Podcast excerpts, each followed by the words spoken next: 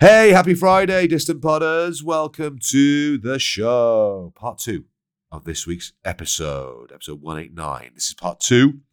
What does that mean for you guys? Logically, if you haven't listened to part one yet, you cannot listen to this unless you're going for like a like a George Lucas sort of out of sync thing. Yeah, you listen to part two first. That's fine. Then go back and go, ah, I see how that happened. I see how Elis became the character he is. That's interesting. Um, but it's probably best just to listen to it in order. So Wednesday was when part one was out, and yeah, go for the first round of clips, get through the intro, and it, it's another pip and a dandy of an episode, in my opinion. As I said on part one on the intro, if you've just gone back and listened to that, good. Uh, we're trying to help one of our listeners to raise some money because he has incurable brain cancer. There's a guy called Matthew who is a fan of ours. Uh, he's a fan of Elis's other stuff as well. So Elis and John, he loves on Five Live. I presume he loves Feast of Football as well because he's a Wales football fan. Yeah. So if we could help him out, he needs to raise basically a quarter of a million. And he's halfway to that target at time of speaking. But I think we can help him and you guys have. And thank you, thank you, thank you, thank you, thank you to those of you who already have. But as I was saying in part one, please don't tell Mike this. But no, Mike, he'd be perfectly fine. I'm, I'm saying that as a joke. Don't sign up to the Patreon this month if you were thinking of doing it. If you were going to go for the lowest level of the Patreon, just give that four quid to Matthew for this month and join us in January. Okay? It's, it's perfectly cool. All right. I would much, much, much, much rather that. And we've got a few ideas about a fundraiser and how we can do something. But if you've got some ideas as well, because we're literally three people, we're three people coming up with stuff. So we've got an idea of a thing. I don't, I don't want to be too specific of that we could do to help raise some money. But if you might have a better idea, so at Distant Pod on the socials, if you can get in touch with us, we really want to help Matthew reach the target that he wants to reach, uh, which is £250,000. And that's not an easy thing to achieve. So if we can help out in some way, some of that is by telling you guys about it and then you guys giving a quid, giving four quid, whatever you can give. That'd be fantastic. Uh, those of you who are massively flush, we must have got some really rich listeners. If you are flush, I don't know how much. How much can you? How much did you spend on that coffee that you got in your hand now? Yeah, you're driving to work, you've got a latte, whatever it is. Hey, maybe you've gone to McDonald's and got one of Mike's favorite drinks. but why not give that equivalent to Matthew? Because best will in the world, I drink loads and loads of coffee. Is that coffee worth what we're paying for it? Probably not. Will the world be a better place if you give the equivalent amount of money to Matthew? Yes, it will. So if you could do that, that'd be amazing. The link for his fundraiser is at the start of the episode description. So the first link within there is the link to Matthew's GoFundMe. Get on that. Give whatever you can give. Don't give what you can't give because nobody will ever ask that of you. But if you've got ideas of how we can help raise a bit more money, at Distant Pod is where you can find us on all the socials. Enjoy part two, people.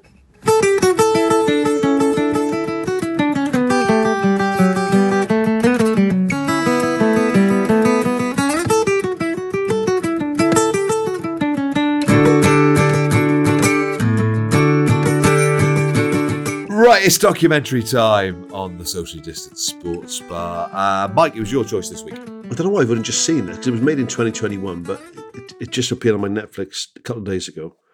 This is Paul Merson's uh, documentary called Football, Gambling and Me. Gambling's the killer. I know one thing, and one thing only. It ain't going away. It ain't going away. And that's the most, that's, that's the scary thing. It ain't going away. I could play a bit, and I racked up almost 600 appearances for Arsenal, Middlesbrough, Aston Villa, Portsmouth, Walsall, and England. I've won league championships, European titles, I've played in the World Cup finals, and I've earned millions and millions of pounds. But I'm an addict. I've been addicted to alcohol and cocaine, but by far the most destructive and the only one I'm still struggling with today is gambling. Thanks so much for coming in. I just think it's so important that people who have been in the grip of addictions like you talk about them. I've always been open about my gambling. You've got one of the best jobs in the world, and you're gambling your money away. People are just going to go, he's not right. He, we got to put him away somewhere. But in order to really move on, I need to understand why I do it. Why is this the one addiction I can't seem to shake off? And what does it say about the links between gambling and the game I love? So there we go. It's on Netflix. It's just under 50 minutes long. And I picked it, to be quite honest. I thought, right, what's, what's, what's going to be a, because we're all very busy at the moment, what's a relatively short documentary that I can watch that isn't a mm-hmm. doc series? Let's have a one off. So I found this It's a one off and it's under an hour. I thought, perfect, I'll watch this. I watched it and I was absolutely agog. So it's about his, he's very, very candid, Merson, in this, very, very candid about football, Yeah. about his drug use, about his alcohol uh, use. But it's it's it's about principally about his gambling addiction, and he still is addicted to it, and he always will be addicted to it. But fucking hell, I mean, it's weird to watch because I got mates who, good good friends who gamble every week, right? Okay. on the apps on their phones. They'll bet on the NFL, on, on Premier League, and on rugby, and also, and they enjoy it. Something they enjoy to do, right? Just like I got mates, myself included, who like a drink, right? I've also got good friends of mine who died from being alcoholic, and my first girlfriend died from being alcoholic, and I've got mates who are in a, have been in a shit bad way with gambling. Hmm. So obviously, there's there's people who gamble for fun and because they enjoy the the process of it, and there's people who got a real real problem with it. It seems like the whole industry is, is geared up. When you watch this thing, they're saying like basically sixty percent of their business is people with problem gambling, and I think they said there's some, something like three hundred and fifty thousand people in the UK that are problem gamblers that have got a real problem with. And it's all about why he thinks he was addicted, what addiction does, how it manifests itself, what is the science behind it, the nature nurture things. They fit an awful lot into 49 minutes. But I was absolutely staggered. The, the one bit that really stuck out to me was the fellow he's talking to, who was a recovering uh, gambling addict, who was working with somebody else who was another gambling addict, who'd asked for a Freedom of Information Act of his records from a, the gambling company they used all the time. And I just, I was staggered. The, the amount of information that was held on him as a gambler, what he liked to gamble, how he liked to gamble, what he could afford to gamble. Hmm. And then working out that he was basically the sort of gambler that's going to always chase the losses. So you know they've got an issue with it. And you're putting those deposit limits on, but you're exceeding those on a, on a regular basis at multiple times a day. And they said that he's got all the information here to help people with an issue. But instead of that, that is like a green light. That's like this this bloke is hooked. Yeah. This is this is a cash cow. We'll milk this. And uh, a lot of disclaimers at the end in the in the in the you know for parity. A lot of the people like William Hill at the end and various professional bodies saying that you know We don't recognise some of the claims made in this documentary. yeah, we don't recognise any of this stuff, and the health of gamblers is is principle is you know is first and foremost, and all this sort of stuff. But like all the when you watch, and it is rife these days. I didn't realise that there was a big change in the legislation like 16 years ago. When you watch all the stuff on the, especially the the, the apps that say when the fun stops, stop.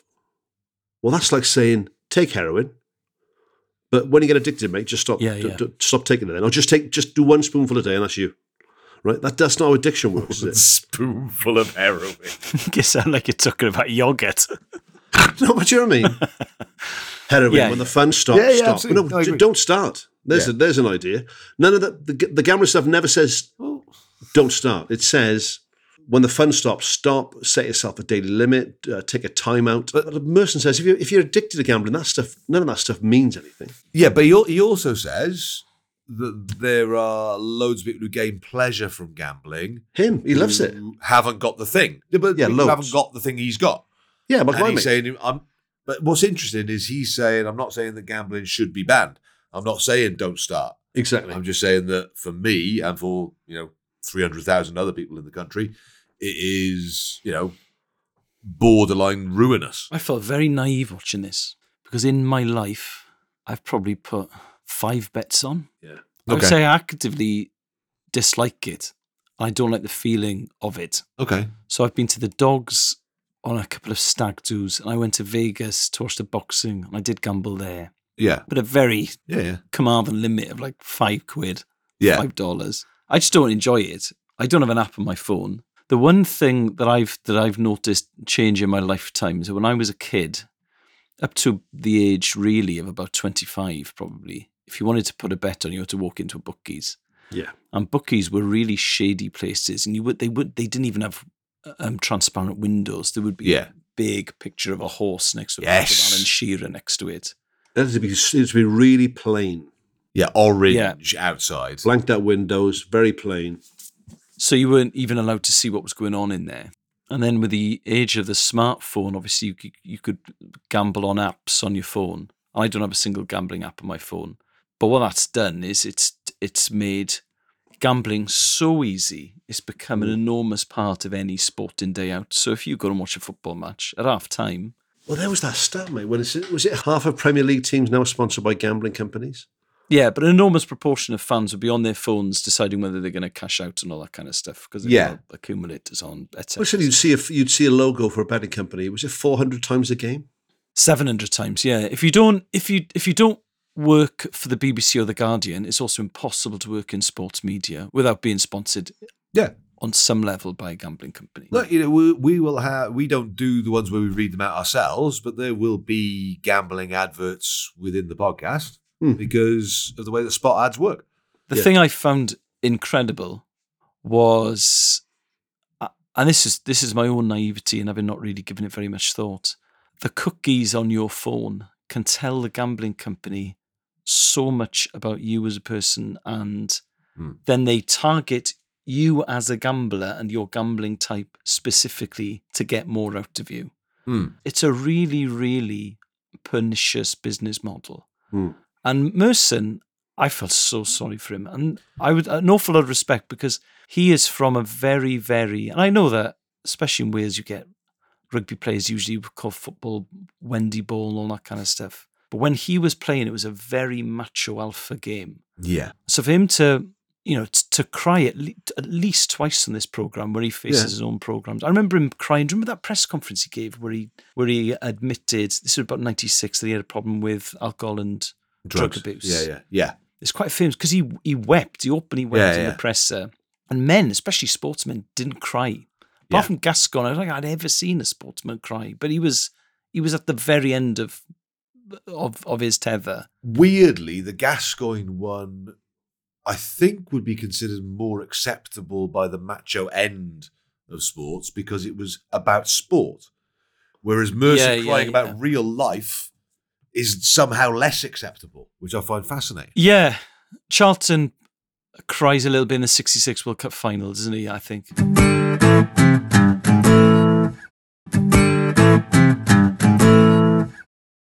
What he talks about, he, he kicked his booze habit, he kicked the drugs, but uh, he looks all the way through this. The bit I found really sad for Merson, he knows he's on the brink all the time. There's a bit there. There's, Yeah, there's a couple yeah. of bits that really stand out. This they they they hook him up with that that uh, professor. She's got a, a program there where they use points instead of money, and there's just a red or a blue thing, and it's just to look at how you how you how much risk you take and how you gamble. And he's on that game on a laptop in a sort of controlled situation. He says, "Closest I've been to betting for nine months is this this thing he's doing, right?" Yeah. the one bit that really was like a gut punch was there was a bit, and he knows he's been filmed, but he sort of forgets it 'cause he's in he's in he's in the game. He's gone. Yeah. Yeah. And there's a bit where he goes, "Yes," he goes, "I knew they were going to do that. Uh, they, they, Yeah. they think they've got me, but I did that. They did that three times in a row, so I knew that was going to happen that time." And then you think, "Fuck!" He thinks he's he thinks he's got a system for this, but there is no Yeah. system. For this, Yeah, right? yeah. But then he, he, he has that little moment of self awareness yeah, where he goes, "Ah, Of course I don't. Or, or maybe I don't. And he's like, Ah, and you knew that was the buzz, and that was that him thinking without being aware of a camera, I've got this, Yeah. smash this, Yeah. I've, be- I've beaten this system, and then he lost it all. She said, you know, young people tend to take more risks. They're like they'll gamble like twenty seven percent of the time. Mm. I don't know, sixty percent of the time maybe, and, and uh, as you get older, it goes down to the, in the twenties. She said, but you you gambled like ninety two percent of the time. Like you, it's in you to be shit or bust. And there's the his mate there. He meets outside the betting shop that he met when he was uh, in the Arsenal academy as a youngster. yes. They went to the betting shop. They had their first bet. He digs out that photograph of them on tour, And he said, that's me looking pissed off on the bed because I want to go to the pool and I, and I want to go and do stuff because we're, we're abroad. Yeah. And you're just playing cards. And I knew Yeah. you would play until either you lost all your money or he lost all his Yeah. money. Yeah. The other thing I found so sad was um, he's on Sky Mm. all the time. Yeah, the every biggest Saturday. payer in telly. Yeah. And he's living in rented accommodation because he's gambled away the Seven deposit. million quid. Yeah. Seven million. pounds. Seven million quid. That the golf game with Oh, Keith fucking. Gillespie and Hearts and I can't remember the other lad's name. Um, Is it Scott Davis who used to play for yes, it Reading? is. That's Yeah. exactly who it is. Yeah. And Gillespie, I've heard interviewed about it before. I've interviewed John about his sort of gambling stuff in the past, and the numbers. I think was it 14 million between them? Between them, yeah. 15 million between them. yeah, that they gambled away. I think Gillespie working out what he'd earned in his career. So I, I declared bankruptcy two years ago. I, I Yeah, earned yeah. seven million quid and I'm bankrupt. Yeah, and he was playing, you know, Oh. Champions League for United. Newcastle was such Yeah. a good player, Keith Yeah, oh, absolutely. Yeah, it's it's almost unfathomable that, and it doesn't have to be the vastness of those sums. You could earn, you know, what any of us earn, or what you earn listening to this now. Imagine all of that that you've earned from the age of when you started work until now. Mm. You've fucked off. Spunked it It's up. gone. Yeah, And I've had mates with real bad. mad. I'm not going to obviously name them, but who've borrowed off other mates and lied Yeah. to, lied to mates and businesses go through the hoop and just gambled and gambled and gambled. You know, and when you got a real issue like that, there's a, a it's a really touching bit when when Merson sort of says, "I always thought I was a bad person trying to be good." He says, "But I realise now I'm a sick person trying to get well." Yes, yeah, yeah. yeah. The- he's not a bad bloke. He's got a thing. When, when they put him in the MRI scanner and they're looking at the brain and where the sort of pleasure centers of the brain are, that was a real telling bit. They show him like food and drink, then they show him nature, then they show him Yeah, family, yeah. then they show him gambling, right? And the food and drink did nothing for him. Nature did nothing for him. The bit I found amazing, family did absolutely nothing for him. There was no response there at all. The only response he got Yeah. was for those gambling things. He said, he said, that's me.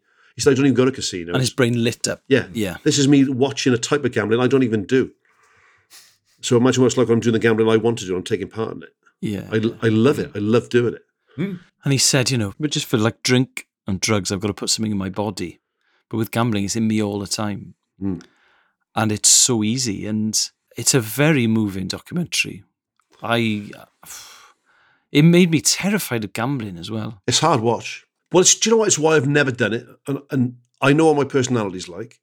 When he talks about when he, he's playing football and they're saying, you know, the, the, the percentage thing is the pass, but I want to I want to smash a goal in. And when I've done personality inventories when I was in college in the sports science, right? And they got those natch naff things: need to achieve, need to avoid failure. Okay, yeah, yeah. I'm so high on the nat- need to achieve stuff. I don't give a fuck if I mess up or if I make a twat of myself. That, that stuff never Right. bothers me. If, if you're going to get a chance to be the big dog, right? Then and there's other people who think that I just don't want to fail in stuff, so I'll just I'll just do stuff I know I can I know I can do, and I won't put myself out there at the risk of making a twat of myself. And I've never worried about making a twat of myself. We know. I know, I know. I generally don't though. Yeah. And I think that's why that's why I fucked off and left jobs, or I've done stuff and I've gone places, or I think it's why a lot of people go into comedy. Is it's a real weird thing to go into comedy, and you're self-employed for a kickoff. So if, hmm. if I if I don't if it doesn't work, I've got to fuck all money. I've got nothing. I've got no sick pay, no holiday pay, no nothing. Right. If you go on stage and you and you and you make a twat of yourself, it's the loneliest place in the world. And I've, every comic's died on their ass, and it's fucking horrible. But you you do it because when you when you get that fucking when the whole place goes up and laughs, or when something happens, you think fucking it's the best feeling in the world. He says about scoring a goal, he was always looking for that buzz. So I'm always looking for like peaks all the time, Yeah, Yeah. yeah, yeah. and you quite happily put up with the troughs then, right? I'm not Okay. happily put up with them, but they're just they're just fucking uh, occupational hazard. But that's Yeah. why I've never gone anywhere near gambling because I, I I know I've gambled once. I had some chips for a casino. A mate gave me, and I think I on the first roll. I'm not making this up. I was with my mate Steve Pickup that Elis knows. He had some chips. Gave me some chips, and I put them on a roulette wheel. Didn't know what the fuck I was doing. Put them on 17, and 17 came up. So I got a, a shitload of money back. It was like 20 quid on you know on a roll of the roulette wheel. That I so I don't know what the odds are, but I, it was hundreds Yeah, of pounds I won. Right. And I, I stayed there all night then and, until I, I walked out of there with nothing. I didn't have a chip left. Yeah. And he was like, You were like fucking whatever it was, 400 pounds up or something. Dad. But I was into it then. Oh, I'll have another go of this. I'll play a bit of blackjack and do this. Oof. Yeah. You lose it all. I just thought, fuck, I'm never ever doing that again because you you can't afford it. It just fucks you. Like he's, I felt so sad for him when he's there with his kids, and you just think he's got to sort of rewire his own brain to enjoy that stuff with your kids, like just kicking a football around with your kids Yeah, yeah. because he's so into that into that bloody. Yeah, it's a weird one. When you think about his career, he played for England, played in a World Cup, mm-hmm. played in the Euros, mm-hmm. won league titles and all that kind of stuff. Played for We did it all, best we? team in England at the time, did it all. But football is that kind of life. It's, you know, you win, you're top of the world, you lose, it's a nightmare.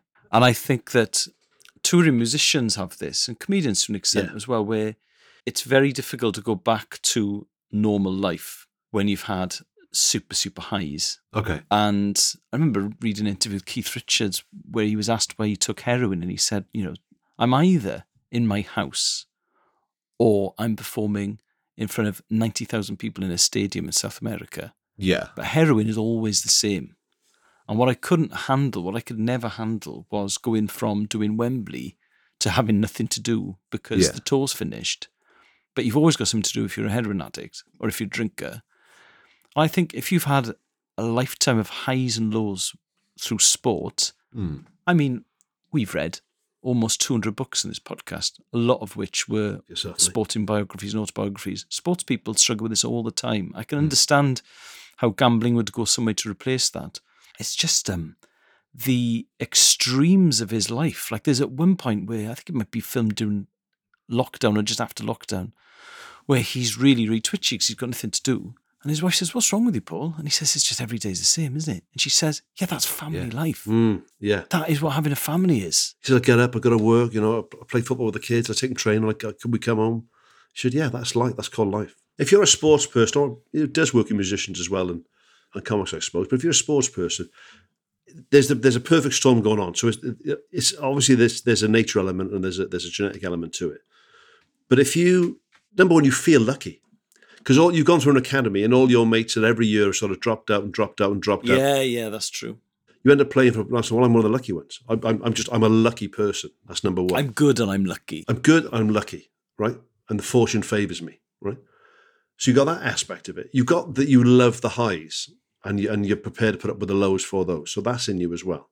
And then the one fella there says, "Well, I was on loan. He said I was played for like seven clubs in four years." And you're a young lad. No one likes to be the, a new bloke in, in, or a new woman in the workplace. We don't know anybody. It's fucking horrible. So if you're doing that twice a year, you want to be in, in the in crowd. So if the in crowd is playing cards at the back of a bus or going to the betting shop, you do that because you know you want to ingratiate yourself with with the other people. And, and a lot of them are playing cards because they they said one bit. He said if you're if you're taking cocaine or you're, you're on the piss, people everyone knows that. Yeah. And you can fail drug tests, and everyone in the change room knows what you're doing. You know, but you can gamble and no one knows what's going on. And that's you. You got a buzz there. There's you could. You're not going to fail a blood test because you're gambling. No. You're not going to stink of booze because you've been gambling. You're not going to be covered in powder because you've been gambling. No one knows you're doing it. And young men, especially the very highest end, have got so much money. Yeah. Oh fuck. Well, that's So- the thing, isn't it? You know, if if you're earning a hundred grand a week, you can put twenty grand on a horse race. It doesn't matter. You think you're bulletproof. You think you're lucky. You love the highs. You've got a ton of disposable cash. You're young. You know, there's all these things. that I think, fucking hell, they're all they're all red lights for it. Yeah. But for the majority of people who do it, like Yeah. drinking Like drinking, same thing. or social drug taking, Yeah. it's not a thing. No. and it's not a problem. And that's what is, I guess, depressing about this is that Paul stumbled across the things Mm. apart from football. 'Cause It was fascinating that he didn't see the correlation that you were talking about, Al, and that the first academic who he talks to talks to him about of the risk taking and the highs that he's experienced. Yeah. He didn't. He's never drawn that parallel. Mm. I found that fascinating. Mm. Because I would think that would be the first thing that any Yeah. therapist would have said to him. But I don't know. I don't know how you get how you get away from it. Like we went to watch Super Bowl in the in the casino. Uh, they really looked after us last year. We had a great time watching Super Bowl up there. The Hippodrome it was lovely, right? But there's. And I'm not saying people don't lose a shitload of money in casinos, but when you've got to physically go somewhere and do something, it's almost like in a Right. in, a, in a in a bar. You know, if you're shit faced, a good barman Hmm. or or landlady should say, "You're not having anymore." Right? But if you're at home or you're in a park or you're doing whatever, it's, it's a different. I don't know whe- whether it, Yeah. whether it should, I think bricks and mortar obviously you only got to go. Well, you've been to Vegas. I've never been, but you you've only got to go to Vegas to see that you can quite easily end up on the fucking streets via casino gambling as well. But There's the bit where he talks to families who've lost gamblers and gambling addicts to suicide. that's heartbreaking. That bit. There are a couple, two parents, and their son took his own life. And she says he would wake up two in the morning trembling because he was trying not to Mm. touch his phone because he knew that if he touched his phone, he would go on a gambling app and he'd be betting on something. Mm. And that's the thing as well. I mean, you couldn't go to the bookies at two in the morning Yeah. to bet on Chinese horse racing or whatever. Well, Merson says on the back of that, he says, I, I wanted to break my fingers so I couldn't use my phone. You know, because Merson had it. He, he knew exactly what they were feeling like. The, Yeah. the woman there whose fiance or, or husband had passed away, took his life. She says that when he died, she went through his emails. She, well, first of all, she went through his PayPal, and it was just money and money and money and money and money that she didn't know what he was doing. Mm. And deposit limit. She was bet 85 times a day and hitting his deposit limit seven or eight times a day, then topping it up again and spending it all again. yeah. Yeah. And then getting shit. But the, the most upsetting thing was the email from the company that said, You haven't deposited enough this month. We're going to take away your bonuses. yeah. So on that, and they must know at that point, when you've seen that bit with the cookies from earlier, they know that he's in, he's, he's in shit street at that point. And obviously, you get- you're going to get unscrupulous companies as well. I'm not, like Merson I'm not saying all gambling's bad. Like I said, I got mates who gamble. I'm like, you know, but fucking hell. It's, I didn't know it was as targeted as it is. I didn't know it was as, it could be as bloody ruthless as it is. I mean, but if you think about the amount of time that probably the three of us waste on our phones on apps, Oh, but you add Hours. in, and exactly, so there's a level of addiction within that, isn't there? Oh, yeah, absolutely. 100%. A very, very minor, different type of addiction. I'm addicted to my phone and it makes me fucking sick sometimes. How much spend, time I spend on it. so if you add in the ability to lose money within that as well, And when he goes through his statements, oh, two it's- grand, two and a half grand, a grand, three grand, three grand, a grand, 500 And quid, at one point, he's like, he's like, 68 quid. Yeah. yeah. and he said that's all I would have had. But then there's another bit where he says 9,500, which just jarred for me because he was doing them all in grands up until then. Yeah, yeah. He's at 9,500. but it's 65 or whatever. it Sixty, was. yeah, sixty. I like, think it was "Oh." sixty nine pounds. You don't make that's because you all. That's Yeah. all you've got left. Fucking hell, Fair unbelievable. play to his wife for sticking with him 'cause she has to give him pocket money now. Yeah. Yeah, And he said, I used to resent it, but I see that she wants what's best for me. But poor bloke, I feel really sorry. like you see, it, it's what he loves to do. That's this is the thing. You know, I remember going on a drug course. When I was working on the door, they sent us on a drug course. And they said, they said because you you're searching people, and and the fella there from who's from the police. He said, "What you never see on TV. There are loads of drug stuff all over. The, you know, don't do this, don't do that." And he said, "What they don't tell you is it's, it's fucking great. People love doing it at first. That's why you wouldn't do it if you didn't love doing it. If it was shit the first time you did it, you would that, well, that would be you, wouldn't it? Yeah. You know, it, it if, if if it wasn't really enjoyable, you wouldn't get hooked on it. And then, Hmm. like he loves gambling, you just hope he can replace that with something else. Yeah. I love yeah. when he's playing football with his kid. He's good little footballer, his kid as well, obviously. Yeah, yeah, that step Yeah. over. Yeah, it was Yeah, good, yeah. wasn't it? Yeah, that was good. Yeah. You hope that that's going to Yeah, take the was. place of. When they say with any addiction, you can't just get rid of it. You've got to replace it with something. So when you see like your mate there does the running, Steff, what's his name? The um, Hmm. running punks. Oh, yeah, yeah, yeah. Jimmy. Jimmy. Yeah, yeah. Yeah. Jimmy Watkins. Yeah. You, you Yeah. get right into something healthy. Used to be a big drinker. yeah, Yeah. and you've got, you've got to replace it with something. bang into the drinking, you know, spoilt everything that way Yeah. and got into the running. And Brilliant. that was his thing then. You know, well, uh, Ronnie O'Sullivan, very similar. Yeah. You know, the running is probably his addiction now. Just hope Merson finds his thing, like you know, Yes. whatever. It Yeah, I know what you mean. Some of the bits in the film in the documentary I wasn't sure about. The bit where he is basically saying, "I haven't gambled for a m- you know a year or so," Hmm. and then they're doing that experiment with him, and you can see the addiction gonna tip come back over. in. Yes. Well, not yeah. I thought back in, but you can see it. I felt a bit uncomfortable with that. I don't know about this as a device because what if that? Uh, hopefully, it didn't and hasn't.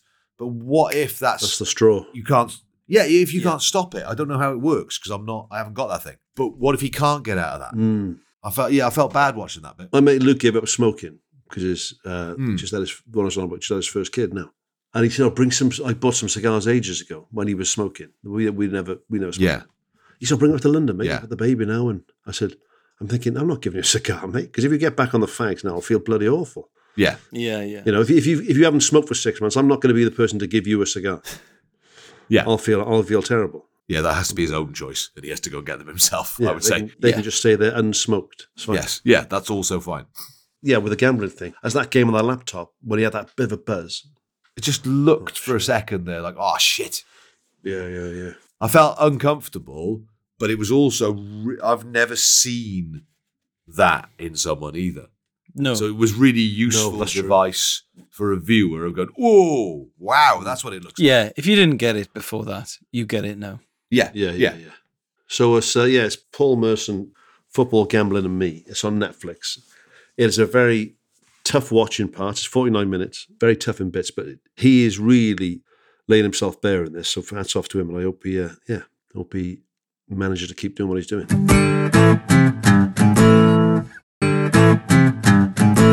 Right, book time. This week's choice is Elis James. Oh my gosh.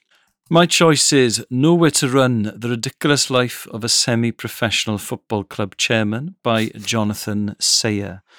So he supports Ashton United FC. His grandfather had played for the club and they're non league. And like almost all non league teams, they are in a financially perilous state and run largely by volunteers.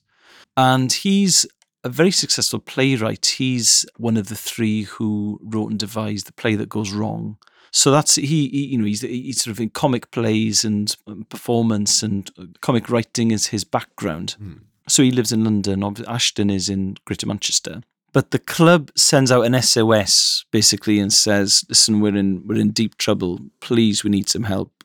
And almost on a whim, he and his father decide to buy the team. I would say they're slightly misled about the state the club is in. And then suddenly they go on this record breaking run of defeats. He is in tears so much in this book. the stress levels are unreal. Why would anyone buy a football team? Yeah. the stress levels are genuinely unreal. And also even even though he's local and he's a fan, a genuine fan with a real heritage with the club Mm. and a real connection to the club, when they're on this horrendous run, that doesn't stop him getting dogs abuse from the supporters. And the thing with football at that level is a, there's a there's a bit where I think the the players or some fans offer to stay out all night in tents on the pitch to water the pitch because there's this heat wave Amazing. and the pitch is drying out yeah. and they haven't got sprinklers because they're a non-league team. It's an amazing chronicle of the small amount of highs and the bitter disappointments and real lows that come, and also just the bills. The he's hemorrhaging money, like he's putting his life savings into it. Unless you can afford to lose millions of pounds, yeah, why would you do it? the relationship with his father suffers, but he's such a great comic writer. Mm. It's it's a really really brilliantly told tale. Like I really loved it, but Christ, I did did make me think. Unless I was a multi-millionaire, I, I'm not going to buy Carmarthen Town because it, it sort of captures how illogical supporting Yeah. a football team is. Well, just just the facilities of a building Yeah, like that, the electric, the water, all the stuff that you don't think about that would be the same as owning a property that size. yeah, yeah, yeah. That yeah. pitch on Wrexham when it was like just to replace the turf, and they cost a quarter of a million pound yeah, yeah. yeah. for somebody you don't even for somebody you don't even see. Just, just that's Yeah. just the pitch. You just assume that's going to be there anyway. Yes, absolutely. Yeah. Exactly. But some new grass. How much is that going to cost? A quarter of a million pounds. I beg your pardon. What? Why? Yeah. How? And also, you know, it's it's a public place, so you've got uh, insurance, Oh, yeah. and the, the, it's got to be safe. And loads of bodge jobs have been done on the, on the ground over the years, and he's discovering this. It's a bit like when you've bought a kind of money pit property, and you take Hello? some wallpaper off and realize that the house is falling falling apart. Living a Tom Hanks movie. But he's such a great writer. He's a really great writer, so it zips along. But what an intro. If you don't know very much about grassroots football or football at that level, what an intro to football in the sort of lower end of the English pyramid it is. But crikey, you're just desperate. Uh, There's a there's a point. I was reading it last week, and there's a point where they're on this record-breaking run of defeat. You're just desperate for them to get a win, and he's got to sack the manager, and the manager initially takes it quite well, and he's not very good with confrontation. Just- I saw a lot of myself in him because I would hate to sack a manager. Oh yeah. and he wasn't a very he wasn't a very good player. Like um, I think it's on the blurb. You know, he, he had a one game for you know some under 13s team where he came on as a sub and was then subbed because he'd given three goals away. Hmm. It's not even like he can argue with the manager and say, "Listen, you haven't done this. Yeah. tactically you're inept." It's just because of the sheer amount of defeats he knows he's got to go. But he doesn't really want to tell him that. And he, there's a very fu- funny status dynamic between him and the manager where he's effectively scared of the manager. The weird thing in that is the managers, whenever you listen to players or managers talk about sport, they all know that that's how their careers, their time Yeah. at a club is going to end. Yes. Yeah, Nine yeah. times out of ten, they'll be getting sacked, and that's just part of the job. Yeah, they never take it personally because they just think, okay, Could you have sacked Bob Bradley? Very few managers resign. If if if I if you were in the situation, okay, you're in charge of Swansea. Bob Bradley has been the manager that he has been during his time at Swansea. Could you, you could you have sat him down in the room and gone, Bob, that's it, mate. I mean, Done. Oh, do you remember? Were you covering this for BBC Wales when we sacked Guidolin on his birthday? Yeah, yeah, yeah, oh, yeah, yeah. his yeah. birthday. Yeah. His bloody birthday. He was sort of he was there, sort of smoking in the background. And he got Oh, sacked. dear, dear. and once they'd sacked him, he said, It's my birthday. My birthday, guys. whoever, whoever, whoever did it went, Oh, sorry, I So, didn't didn't know, didn't look, didn't Google oh, you, mate. man. It's my birthday. That's your Okay. birthday. Pembroke Happy. No, I don't want to be anywhere near the running of a football club. No way. No, thank you. But yeah, nowhere to run. The Ridiculous Life of a Semi Professional Football Club Chairman by Jonathan Sayer. It would be a great book to buy for Christmas, I think. Right, that's this week's Socially Distant Sports Bar. We will be back with another episode next week. So please keep listening. Listen to it, enjoy it, have fun with it. I, I genuinely, I don't know if anybody else would. I would like to know where you listen as well. How are you a car listener? Are you a running listener? Steve Bunce always says on Five Live Boxing, "Are you listening while you're doing your, your hot yoga? I don't think anyone listens while they're doing hot yoga. But if you are the hot yoga listener, maybe you cross that. Maybe you love what Buncey and Barry Jones do, and you also listen to us while you're doing hot yoga. I don't know. Don't think that's going to be a person. Uh, at Distant Pod, if you are that person. Pint size episode coming your way this Sunday as well. Don't miss out on those little snippets from our back catalogue that we pull together and we pump out there to kind of, no, no. I have an image that some of you might have headaches on Sunday mornings. Some of you might be off on kids' trips to play rugby or football on a Sunday morning.